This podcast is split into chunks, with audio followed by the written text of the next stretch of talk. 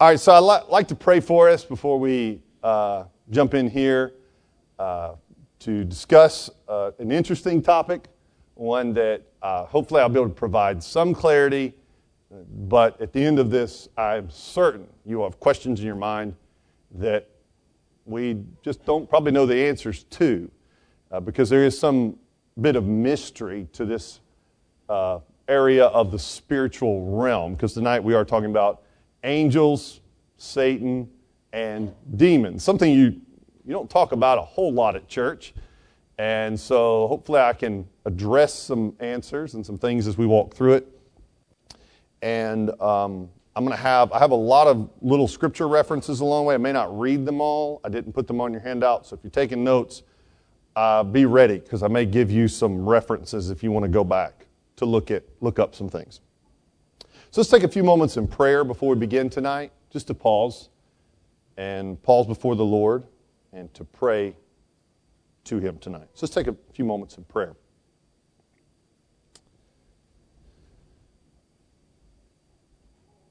Heavenly Father, we are reminded as we come to you in prayer of your omnipresence. Our God, you are always there.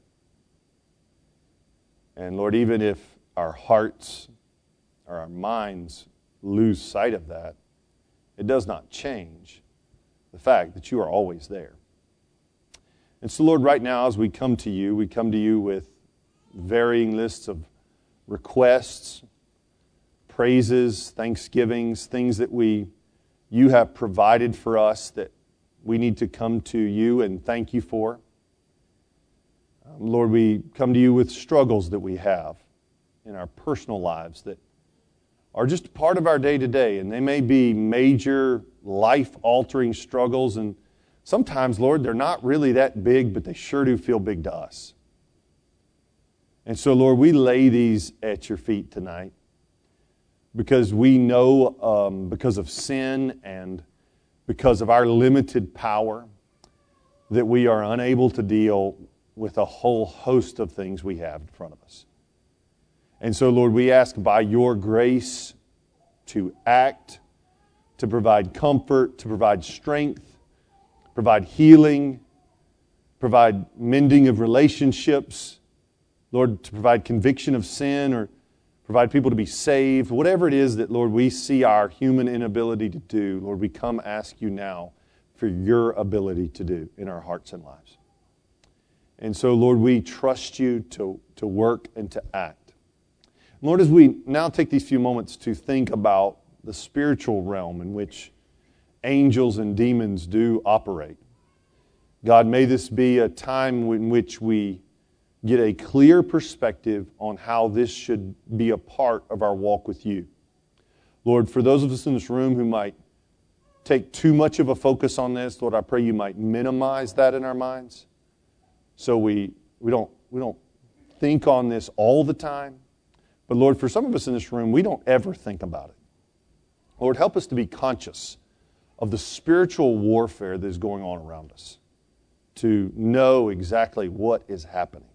And so, Lord, we ask that this exercise would be one in which we would learn, but one in which would benefit our personal walk with you. We pray all these things in Christ's name.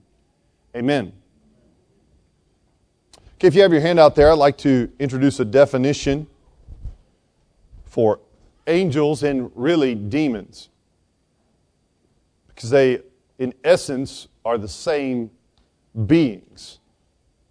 So I'll, I'll, walk through here, just I'll read the summary and then we'll, we'll begin to break down exactly what answers we have. Summary here is angels are highly intelligent, morally good, spiritual beings that are created by God. I read it slowly so you catch each of the words' meaning here. Each has meaning. Some angels rebelled against God. They lost their original goodness and they are now demons with Satan as their head they attempt to combat God and His work. And um, in many ways, this is a real truth from the Bible. You know, you read your Bible, it speaks about angels and it speaks about demons. But in our modern world, it's amazing to see how many misconceptions, how much gets invented about what angels and demons are that has nothing to do with the biblical picture of who they are.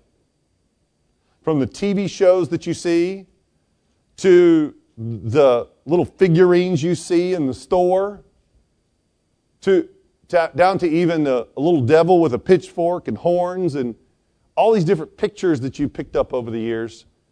Uh, oftentimes people begin to paint their thinking about what the spiritual realities are by movies and things that they've seen. In fact, it, you may not even realize that some of the things you might think about angels may not actually be true. In fact, years ago, um, I, I, was uh, back probably I was in I think I was in seminary at the time, and I was youth pastor at the church I had grown up in.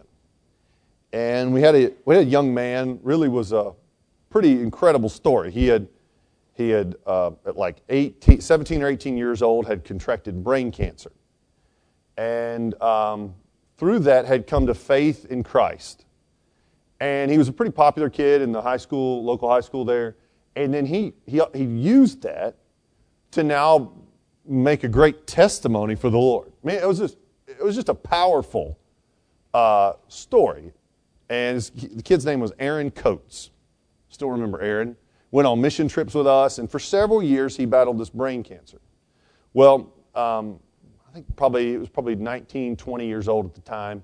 We, we started to see that the cancer was, was going to get him. He, he wasn't going to make it.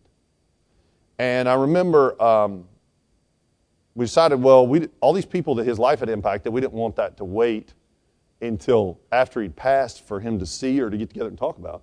So we had a service for him of just encouragement where people just came and shared testimony about his life before he'd ever passed. So he could sit up, actually had to sit in a recliner, and we encouraged him, and it was really a, a powerful night. And I remember one of the, one of the guys got up, and he meant the best of it. Uh, but he got up and he was talking about Aaron, and he, he said, Aaron, you, you are an angel among us. In fact, was quoting what I think, if you're familiar with country music, there's an Alabama song, Angels Among Us, right? Well, he was a big country music fan. I think that's probably was what fed his knowledge of the spiritual realm. And so he took Alabama's song and applied it to this young man and said, You are an angel among us. Well, I don't know if that's exactly what, when the Bible says some of you are entertaining angels when this happened. I don't think that's what that means. In fact, I don't think Aaron was an angel at all. I think it's a misappropriation. So here's where I tell that story just to to say, I, I think he was saying a kind word to him, meant, meant it that way, but his understanding of this spiritual realm was painted by a song or some sort of popular culture out there. So here's what I'd like to do is tonight walk through the Bible and give you a picture of what angels and demons are. Now, I'm already just excited and thrilled about whatever questions you might have as we walk through this topic, because uh, I think they're going to be we can, we can have a whole host of questions. Here's what I want to say before I jump into the Bible is that this is a subject in which there's a lot of stuff when you say, hey, what about this? The answer is, I don't know. In the sense of, the Bible gives us a picture of what we need to know, and then I just don't know past that. And so we need to be careful about trying to make more of angels than is really what the Lord intended for us to need to know. And I, I just want to say some of the questions you might be really wanting to press on, we, just, we just don't know. And so I want to start before there because I think you may feel, well, this is not, you said that, but what about this and what about this? Well, I don't know. And you, you, the Bible doesn't paint a full holistic picture of angels and demons because that's not our focus in the Bible. When you ask a lot of questions about God, we have a lot of answers about who God is, because that's who we should be learning about. So, anyways, I dive into it. That'll be this may be incomplete, but I do want to provide maybe some some answers into how you should think about angels and demons tonight. So, uh, if you've read some of the book, I, I, have some stuff from the book. I've combined other things uh, from different other theological books, even some stuff from Wayne Grudem's systematic tonight. So, I'll, I'll be answering various questions kind of as I walk through. So, let's begin with major affirmations about what angels are. So, the, the first statement here is the status of angels as creatures. In other words, they are created beings. Notice up there in the definition spiritual beings created by God. Uh, they are a being, they're different than humans, so they're not like a human. So you're never going to have somebody that's hybrid. So, in other words, if we're going to call Aaron Coates, the guy I just talked about, an angel, then he was not a person. In other words, there's angels and there's people. People aren't angels, angels aren't people. And so God has created them. Uh, they are, um, here, here's, a, here's a term I would use, immaterial, or the word used up here in the definition is spiritual. In other words, they don't, they don't have a physical component. Sometimes the Lord will allow them to have a manifestation where you can see them, uh, but there's angels don't necessarily like if an angel's wandering around, you don't, you don't physically see them. That they are in the spiritual realm.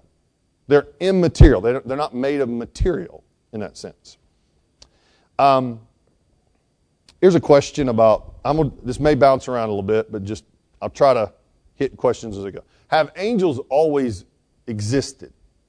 So, you, so is, is, an angel a, a, being that you should think of as like as uh, always here from um, time, you know, like somebody that's eternal. Angels not eternal. They would be a created being, just like we are a created being. Um, we'll get to this in a minute. Some people ask if an angel can sin. In fact, a group of them did. That would be demons. Um, and so uh, that's a bit about who they are.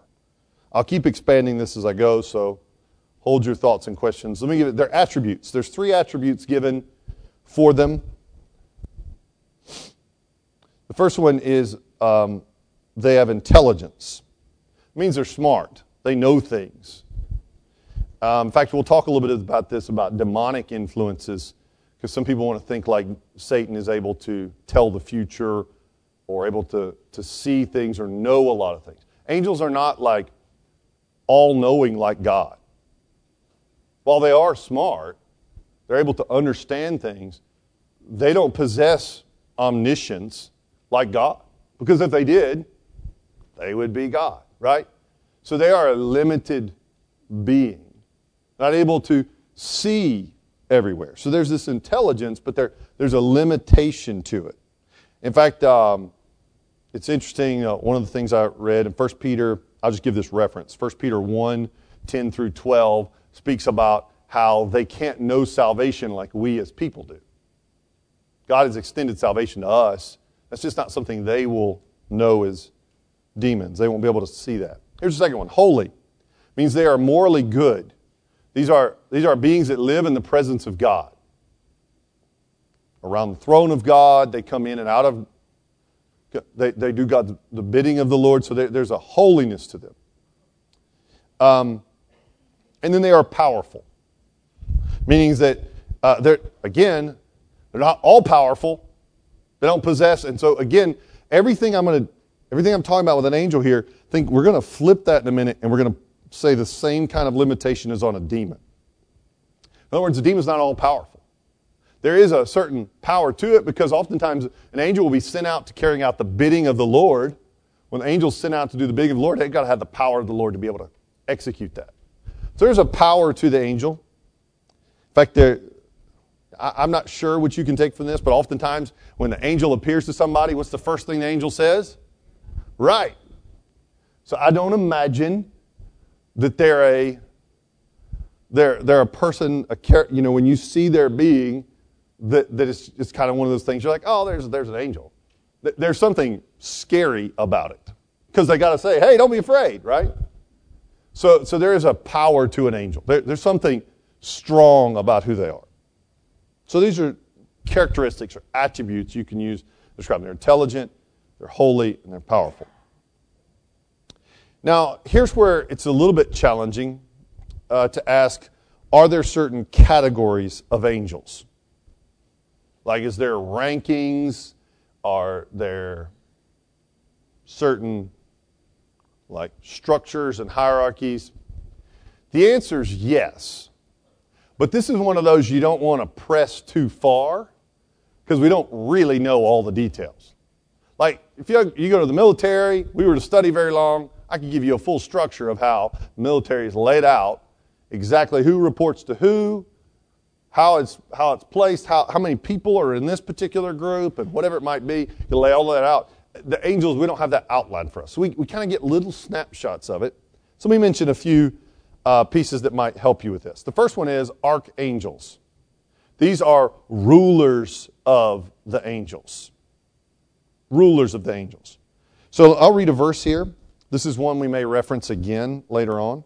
But I'd like to read Jude chapter 9. Jude verse 9. Sorry, Jude chapter 9. Just used to say in chapter. Jude verse 9.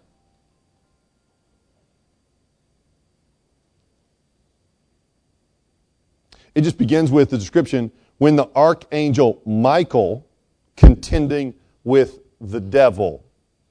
So Michael is an archangel. There's a, there's a marked title to, the, to, to Michael. And uh, in fact, if you look at, I won't read Daniel 10, verse 13, but there's a statement about leading the angelic army. So there's this sense of where there's an army and there is a leader, and the archangel is a leader of angels. Now, how many angels, whatever that might be, how the full structure works. In fact, some people would believe, find this reference. Oh yeah, Colossians 1:16 speaks about it's like powers, rulers, principalities, authorities, and kingdoms, I think is the list. It'll list all these all. Some people, some commentators don't think this about that. Some people think that's actually speaking about different rankings in angels. I don't think we really know clearly uh, what that is, but I do think there is some sort of structure and hierarchy to them. And in fact, there's different um, names used. So we have the archangel, which clearly is kind of like a leader of angels. We also have different names used for angels. There's one called the cherubim. Uh, they're described. So a cherubim would be somebody like um, when Adam and Eve are kicked out of the garden, they are placed at the entrance to the Garden of Eden to protect and say basically you can't come back in. It's a sense of there's an angelic being, there's a being that the Lord has called to do his bidding to protect the Garden of Eden. That's Genesis 3.24. Um, another one you could speak about are the seraphim. Where, uh, what's one of the more famous passages where the seraphim are? Anybody know? Isaiah 6, we're pretty familiar, most of you be familiar with it. Uh, Isaiah chapter 6, they're all around the throne of God it speaks about the seraphim who are, you know, saying, Holy, holy, holy is the Lord God Almighty. Uh, it talks about how they have uh, six wings, two they cover their face, two they cover their feet, with two they're flying. Uh, so there's a description of them, but they're kind of at the bidding of the Lord. One goes and gets the coal and carries it, puts it on Isaiah's lips. So there's a sense of like an angel is there to carry out the Lord's bidding, is the picture that you see, and to be there to worship the Lord. Revelation 4 8, you see the same seraphim around the throne. So somebody wants to go, okay, well, how do the seraphim, the cherubim, and the archangels all work together? I don't, I don't have like this biblical text that tells me how all that plays out. This is a window you get into it. You get to see a piece of these different ways in which angels interact in the Bible. Um, there's one other name. There's only two angels named in the Bible that you get. Michael, I've already mentioned. Anybody know the other one? Gabriel, right? The reference there would be Luke chapter 1.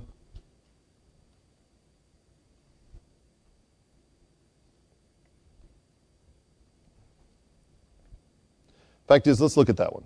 Luke chapter 1, verse 26.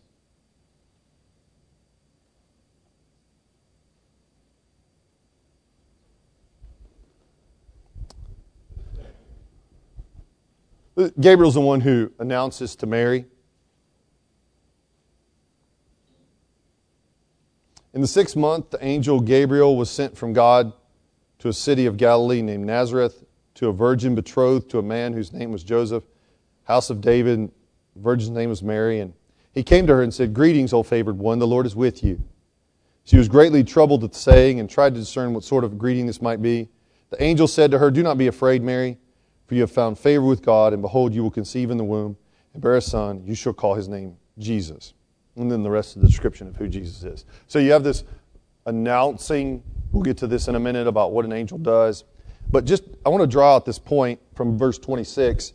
It says, In the sixth month, the angel Gabriel was sent from God to a city of Galilee named Nazareth. This is a good moment. You, you don't think about it, but in verse 26, you get the idea an angel's not omnipresent an angel has to go somewhere, just like you have to go somewhere. So, um, if that angel was in the presence of the Lord and the Lord sent Gabriel to Nazareth. So, so you get the sense of they are a created being that can be it in one place at one time.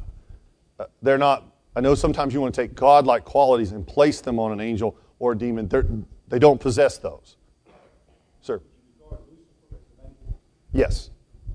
So we'll go to that in a minute because I think it's what we want to say is that we're not, uh, I would say Satan, Lucifer, the devil is also the same restricted way. Um, I'll, go ahead, I'll go ahead and say it now because I think it's a question.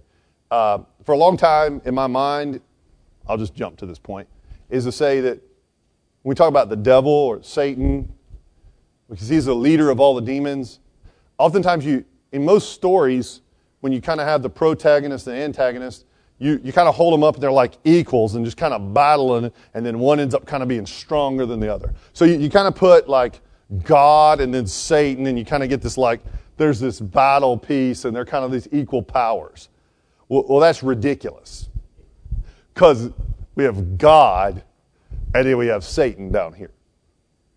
He is a created, God is the one who is making the creation he's a part of. There's not some sense in which Satan has this equal power and he's all powerful and they're battling it out and God's just a little stronger. I mean, they're not even in the same category. So you need to think about Satan is also in the same way here. If he's a created angelic being that fell and rebelled against God, he can only be in one place at one time. He may lead the army of demons. There's very likely you may have never actually we, we've never personally ever interacted with the devil. He's never been near us. He is only in one place at one time. Does that make sense? So, so there's a limitation there uh, with them. So I, I think you draw it here from the angels, and then I would press that over to say the same about the devil. Yeah, the Antichrist would be something different. So, uh, how many angels? Uh, a lot is probably the best answer I got for you. Too many to count. I'll give you two Bible references on it. Uh, just you can go look these up later, but Hebrews 12, 22 and Revelation 5, 11 speak about a multitude and a host and a large number. So, you know how many there are? It's a lot. An interesting uh, question we can answer here, you might not think about. You might, might say, okay, well, I don't think, well, can angels get married? Well, that's a random thing to know, right? I mean, there's a lot of things we don't know about angels, but can they get married? The answer is actually no. Uh, Jesus will say this at one point in time. I'll give you the verse scripture reference, Matthew 22, 30. He'll actually, in comparison, speak about us being married and say, well, you can't, angels don't get married.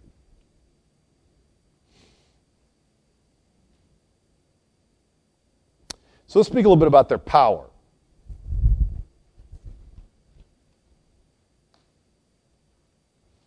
Uh, angels' power, it's more than us on earth, but less than us in heaven. So, the reference I'll give you, I'll, I'll try to read these kind of quickly. Uh, Hebrews 2 7 says, You made him for a little while lower than the angels. You have crowned him with glory. Speaking about man. We are lower than the angels here on earth. Uh, the reversal of that, and without jumping all the way to it, uh, 1 Corinthians 6 3, but when we get to heaven, there'll be a greater than at that point. But, but even here on earth, you have to understand that your power is less than an angel. I will transfer that over it is also, if an angel's that powerful, a demon has the same abilities. So we need to be very careful with demons. Now, we'll get to this in a minute, but we're speaking about powerful beings, particularly if you are here on earth, thinking about these spiritual beings. You are less than, as Hebrews chapter 2 speaks about. Um, some people ask, when were angels created? It's, it's not really clear. But I would say this before the seventh day. So when we talk about creation in Genesis, before we get to the seventh day, in those six days, at some point in time, and some people say when the heavens are created, or you could you could speculate where in there it happened. The Bible doesn't connect it to a particular point, but at some point in time, the angels were created. And I'll get to this in a minute when I speak about the fall of angels, when we talk about demons. Before we get to the garden, when Satan shows up in a serpent, that somewhere in there, the demons fell as well. So it all, that all happened really early. They were created in the six days, and they also rebelled early. But it all, it's not like that's always been that way, and angels and demons always been around. They are part of the created order that God has made. All right, so let's talk about their activities. Here's just a few. I mentioned some of this earlier. So, so we talked about their attributes. I've answered a few random questions along the way. but what are some of the things that they do? They do revelation for God. In other words, they deliver God's message. Um, this was interesting. I'd, I'd not seen this before as I was studying today. Acts 7.53, I won't go read it, but it speaks about how angels even delivered like Old Testament Mosaic law. So you think about it, in the Old Testament, laws delivered. At least in Acts 7, it speaks about angels were actually delivering the Mosaic law. They were, they were messengers for God for the law. Even transfer to the New Testament, we just read Luke chapter 1, they were messengers of God's declaration of Christ. So, like, they were uh, speaking the revelation of how Christ was coming. Uh, they act in his service. So, uh, an example here, Acts chapter 12 verses 16 through 17, verses 6 through 17 speaks about how they're in prison and the angel comes and unlocks the, you know, like the prison doors or whatever. Uh, there's a sense in which God sends them in the world, and in his service, he is acting. They're acting in the world. Um, and the third thing they will do is they worship him. So you say, what, is, what do angels do? They reveal truth from God, they act in his service to do things he wants, and he, they, they worship God. Now, tragically, um, angels didn't all stay faithful to God. So let's look at that a little bit. Let's speak about the fall of angels. This is where we'll turn our focus to Satan and demons. Let's begin with the idea of, in general, we speak about demons. Who are they? Demons are evil angels who sinned against God and who now continually work evil in the world. And uh, I'll give you a few scriptures. I want to read a few with you here because you may not be as familiar with them. Uh, and these are ones that um, seem to allude to it. The first one is probably the most veiled one, but it seems to allude to what happened to the Lord in Isaiah chapter 14. I think I'll put this one up on the screen. I'll read it to you. Just a few verses. Isaiah 14, verses 12 to 15. Listen to the description. How you are fallen from heaven, old day star, son of dawn. How you are cut down to the ground, you who laid the nations low. You said in your heart, I will ascend to heaven above the stars of God. I will set my throne on high I will sit on the Mount of Assembly in the far reaches of the north, and I will ascend above the heights of the clouds. I will make myself like the Most High, but you are brought down to Sheol, to the far reaches of the pit. And so, this idea of somebody attempting to be like God and ascending the throne, and the Lord rejects him and sends him to Sheol, to the pit. The Lord judges him. This picks up in the New Testament. I'll give you two uh, references. One's one we've already mentioned, and I'll go back to it for this reference. It's Jude, verse 9. But when the archangel Michael, contending with the devil, was disputing about the body of Moses. And so there's a sense at which now you see that the devil is now contending against the other angels. He, he has rebelled against them. So you get this the angels and the demons are against each other. And then um, probably the, the best verse in here is 2 Peter chapter 2, verse 4. In fact, this is probably the clearest one. It says this For if God did not spare angels when they sinned, but cast them into hell and committed them to chains of gloomy darkness to be kept until the day of judgment. In fact, he's making a point about something else here, but he uses angels as an example, basically saying if he didn't hold back judgment on other people, why is he, he going to hold back on you? But he uses angels as an example to say, when they rebelled against me, I judged them and cast them out. So we get this picture through these three verses about how angels now they desired or these angels desired sinful things, and in the process, the Lord cast them out, and then they came on this category of demon. And so that would be where we get this idea of how demons came to be. But again, we know the serpent was in the garden, so it had to happen sometime really early that they rebelled against God. So, so who, who is their leader? Um, one, of the, one of the best passages on this, I won't spend a whole lot of time tonight because of just limited time, is Job chapter 1 when it speaks about Satan. It talks about how he's roaming to and from the earth. So that gives us another idea about how he's only in one place at one time. Um, and then he comes into the presence of God. In fact, God invites him in. There's a sense at which you, you, it's not like Satan barges in and God's wrestling with him. Everything Satan is done doing in Job chapter 1 is completely under the sovereign hand of God.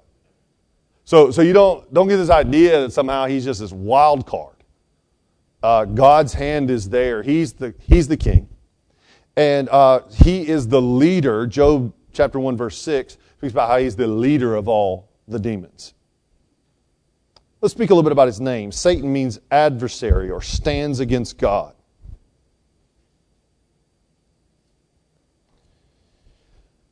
Um, in Genesis chapter 3, he's the serpent. I'll, I'll, give you, I've got five or six here. I'll, I'll just quickly roll through them. Genesis 3, he's a serpent. In John 12 31, he's the ruler of this world. That's how he's described. John 12 31, ruler of this world.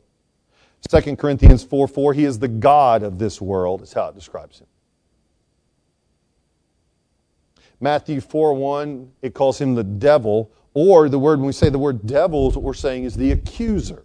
He is the one, it stands as our accuser. Luke 11, 15, the term Beelzebub or Beelzebul, describing him. Luke 11, 15. Ephesians 2, 2 talks about how he's the prince of the power of the air. That's how it describes. How we were once sons of disobedience. We were, once we were followers, before we were Christians, we were followers of the prince of the power of the air. In other words, before you become a Christian, you're not neutral, you are a follower of the devil. And in Matthew 13, 19, he is the evil one. So just some listing of descriptions of who he is. Uh, Satan's are opposed to, and try to destroy every work of God. Uh, let, me, let me speak a little bit. I've already said this already, but let me talk about how they have limited control and power. Okay? Limited control and power. The first one way they're limited is they only can do what God will allow. Job chapter 1. God, well, what, what can I do? The Lord allows. So, so they are limited in their control of what only God will allow. Um, Isaiah 46, 9 and 10, uh, they, are, they don't know the future.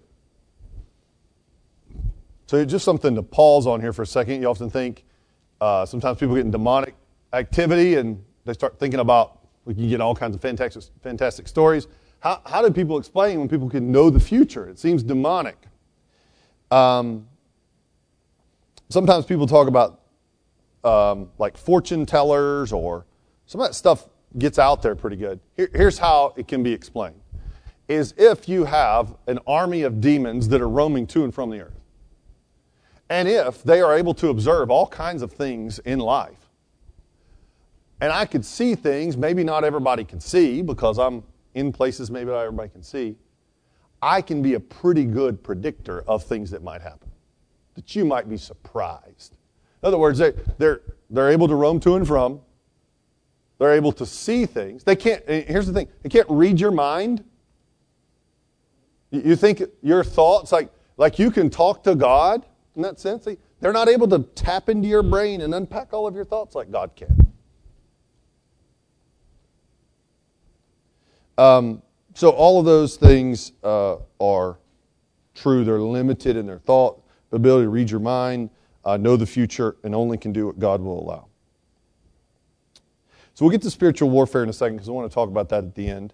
Let's speak about major errors to avoid.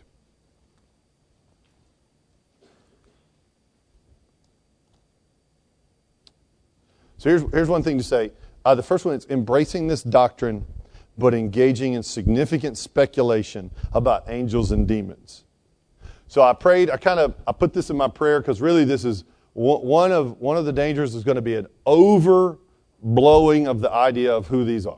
Like you are you're speculating, you're, you are you are taking the focus and placing it too much on this area, um, and you are adding things to it you, you are you're expanding. So let me go through a few of them that I want to mention. Uh, that maybe you say, well, is this true or is this not? The first one is the Bible doesn't actually say we have guardian angels. Say, well, you have, like in other words, we talk about my, my guardian angel, like my personalized angel that God assigned to Mike, right? There's one, my guardian angel. Now, now it is true that angels do uh, guard us. In fact, um, the verse I give there is uh, Psalm 91, verse 11 and 12, speaking about uh, the, the angels that are guarding us and protecting us. So they may guard us, but it's not like I got my own personal one. There, there's not a sense of, we talk about guard, a guardian angel as your own one, uh, is not a biblical idea that you want to cast on something. Here's the second thing I would encourage you not to do is uh, don't pray to angels.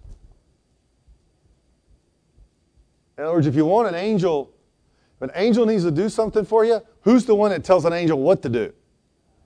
God. Talk to him. So allow him to send his beings to do his work. So our prayers are addressed to the Lord, and when he decides to protect you, he dispatches what he needs to dispatch. So you don't want to pray to angels. To flip that, you don't want to speak or pray to demons. I'll get to that more in a minute. Uh, some of us, over, uh, another one is overstressing the influence of angels and demons. Um, meaning, uh, this is where I'm going to step out there a little bit.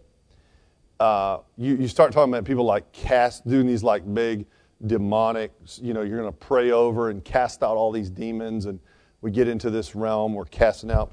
Uh, here's all I would say we need to be really careful with a lot of that. Most times when we're thinking about that, I'm not sure we're casting out demons. Let, let me press you to your Bible for a moment. There are certain activities and things that happen around what we would call apostolic times for Christianity.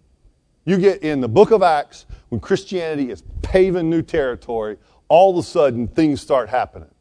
People start understanding the gospel in other languages. People start being healed. There's these, these gifts that seems to show, seem to show up because God is working in kind of that, that beginning area as, as these gifts show up. As Christianity and as churches get established, and the Lord pushes that through, you, you see these gifts kind of pull back. So, where we see these gifts, I think most, uh, the places I feel like it's the healthiest and right is you see it happening on a mission field on a frontline spot. So, if I, if I hear of it there, I'm, I'm a little more apt to think of that being something that happens. But here's what I would impress you to I can take you to all of the Bible and, and show you all these things the Bible calls for you and me to do as Christians. Let's go to the instruction manual for where I am called and told as a church of how we ought to proceed at casting out demons. Like, is that something you see the New Testament churches being instructed to do? You have this great instruction on, hey, one of the things y'all ought to do is get together every once in a while, find the demons in the people, and cast them out. You don't hear that. Because that's not something that is an emphasis of something we ought to be focused on. So if that becomes a primary thing or a major deal, and I, I, I'm hesitant to say there's never a moment there's not some sort of spiritual warfare with demonic powers. I am sometimes concerned that we can be over, we overbill that. And again, if something comes up, I'm just going to talk to the Lord. The Lord's the one that dispatches and deals with whatever's there. I don't need these over, you know, casting out big, big dramatic procedures. We need to be careful with that. Um, don't be overly focused on demons. In other words, I would encourage you to go out and do a whole lot of study in the demonic realm. You're a Christian. Don't do that. That's not where your heart is, that's what you care about. Um, let's see if I get a couple more here. You know, here's another one blaming personal sin on demonic activity. Let me give you the phrase that I don't like. The devil made me do it. Right? You did it. Right? Now, I don't, I, I don't want to discount the fact there might not be some sort of demonic influence. Acts chapter 5, Ananias and Sapphira, why has Satan so filled your heart that you've lied now to the Holy Spirit? But it wasn't, why has Satan so filled your heart that he made you lie to the Holy Spirit? No, you lied to the Holy Spirit. Satan was influencing. So I, I go to that point just to say that um, don't blame every sin you have on demons because every sin you have is not demonic. You can sin without any help from a, a, a demon at all. You don't need that. Now, are, I don't want to take away. Now, here's why I'm going to come back in a moment and say this: is I don't want to take away from some of that impact. I just don't want us to overemphasize that. I think it's where people get wrapped. The devil, devil made me do it, or the devil's the one at work here. You know, it's a little bit dangerous for us to say, well, the devil's at work in all this. I don't, I don't know. Um, so just be careful with your overemphasis of demonic activity. Um, here's the second half. The other one is neglecting this or, or treating it as if it's not there. Um, and this is probably, I guess you may pick up my personality or whatever it is. I probably fall too far, maybe to this side sometimes. It is not understanding that there is a presence of spiritual warfare happening. That just even right now, in your life, there is a battle for your soul. The Lord is at work. Now, now the thing is, though, I'm not worried about if God wants something, God gets it, right? I'm not, this isn't, isn't like God's walking around, I just can't make it happen, you know? Uh, but it's for us to say, there is spiritual warfare happening. There is another realm involved here. But again, there's a reason that you don't end up with a whole lot of teaching that teaches you these fantastic ways to deal with the spiritual realm. In fact, you go to, you think about talking about dealing with spiritual battles. I was going to try to end with this, but I probably won't have time. But you go to Ephesians 6 when it talks about the armor of God and talks about the gospel and the Bible. And the, the way you battle spiritual battles is to do the basic things you do of your Christian faith. That's how you're fighting spiritual battles in that realm. You're not doing these fantastic, odd things. You're just walking with God. You're reading your Bible. You're praying. Those are spiritual battles. So, so don't, don't invent this. But I, will say a couple things here is uh, don't underestimate the devil or don't underestimate demons. I, am telling you, this. if here, think about it like this: if it's just you and the demon, you lose. Don't think you can take on the demon and win, right? You, you have to go to the Lord, and then all of a sudden, there's no contest at that moment, right? And don't under, underestimate the power of angels in light of the service of the Lord. So, underestimate what all can be done by either one. So, how can we enact this doctrine? What do we do with this? Let me give you a, a few things here. I think you have these on your sheet. First is know they are there. Know, know that they are there with us. They're worshiping you with us in Hebrews chapter 12. Um, know that they're there to help us in distress. Daniel chapter 6, the angels that are in the lion's den. Know that they can be there in tough and difficult moments. Uh, cautions as you enact this doctrine. I've already mentioned false doctrine from angels. Uh, do, do not worship them, pray to them, or seek them.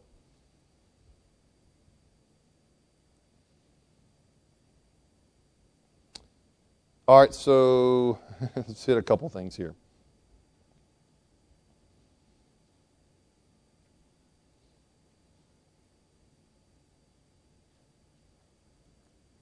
I'll, the last one is what, what about demon possession? I'll, I'll, talk about that one for a second. Um, there is a sense at which demons can have great influence. So, in fact, a couple different people interpret it different ways of how demons can take on and impact people. You see it all in the, especially the Gospels. But again, these are unusual moments. Um, you don't see it nearly as emphasized as you get into the churches and the letters to the churches. You see spiritual warfare, but you don't see like stuff that's happening when Jesus is walking around. But we also don't see a lot of things were happening like when Jesus was walking around, right? He's walking around doing all kinds of miracles and all kinds of stuff. He was the Son of God walking the planet, right? So there's some significant things happening around him. So I just encourage you not to take, well, when Jesus did this, we're going to multiply that out. I think you go to the New Testament letters and you all of a sudden see um, people interacting with this a little bit differently. So there's more here. I mean, I've got references and all kinds of stuff. I've been rifling questions and things and thoughts at you tonight. I, I think the, the piece to draw away from here is to be aware and to see this in your Bible, but to not be overly focused on it. I don't think the Bible, there's a reason that you, do, you come to church and we don't talk about this a ton, is this, think about, we've taught through in this class the book of James, I think we've done Galatians, we've done Ezra, and Nehemiah, we've done, um, trying to think of the different books, 1st, 2nd Timothy, Titus, uh, we've talked through multiple books of the Bible. Think of how many times we've talked about this, verse to verse to verse. It's just not something that is a, a point that Christians, they know it's there, but the Lord is the one operating there. The things you focus your energy on are the basics of the faith that you know you ought to do. And then the Lord is amidst in the work of the battles that, that go alongside of it. So, um, anyway, I, I don't want to muddy the, I've got a few questions here, uh, but a few other things here, but I don't want to muddy the waters too much more. Uh, I would encourage you to take something like Wayne Grudem's uh, Systematic Theology was a good one that has more questions and answers in there that you could look at on some of this. Uh, and also, our book had some more stuff in it that I didn't get to tonight. So I'd love to talk. We, are out of time now. Uh, if you have questions afterwards, I'd love to to tell you that I probably don't know the answer to them or whatever it might be. And there, there is some more, like, here's a verse that may lend to this answer, but I, I want to get you the, the general idea um, and the understanding of exactly some truths around this. So let me pray for us, then we'll be dismissed.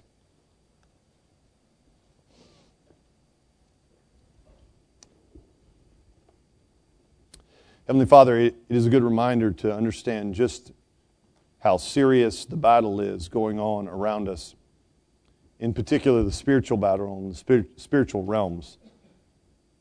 To understand that, that, Lord, there is an unseen world that we do not see. And in many ways, the Bible doesn't even tell us what all's going on there, Lord. I, I, I don't know what currently, right now, you are doing to preserve and to protect us. We don't know, Lord. In fact, you intend for us to just look to you and trust you.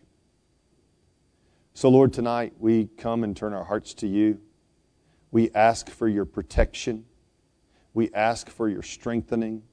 We ask for you to lead us not into temptation. We, we ask for your help as we resist the devil and his schemes in this world. We, we ask for your help as we attempt to walk daily in holiness.